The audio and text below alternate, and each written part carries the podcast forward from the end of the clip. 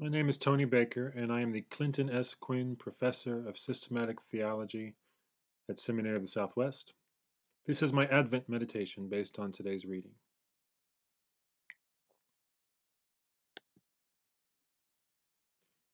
He said, Amos, what do you see? And I said, A basket of summer fruit. Alongside the Adventide expectation of grace and favor, there comes also the promise of God's judgment on injustice. Do we notice, as the prophets and psalmists are always noticing, that God seems to allow sin and betrayal to have their way in the world?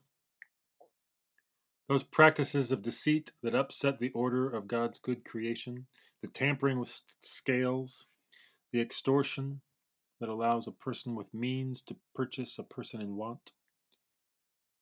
God tells Amos here that these practices will come to an end. Even while they continue to glimmer and shine like ripe fruit, their decay has already begun. How long does that basket have to sit there in the sun before it will begin to heat up past the point of freshness? I love the non interventionist image of God that Amos's vision suggests.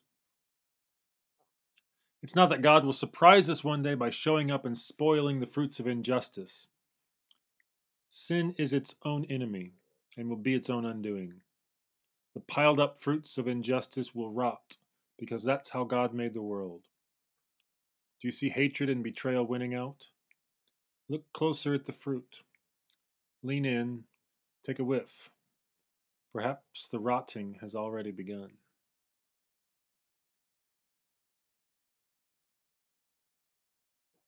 Let's pray. God of the prophets, help us hear the voice of creation that longs for your righteousness.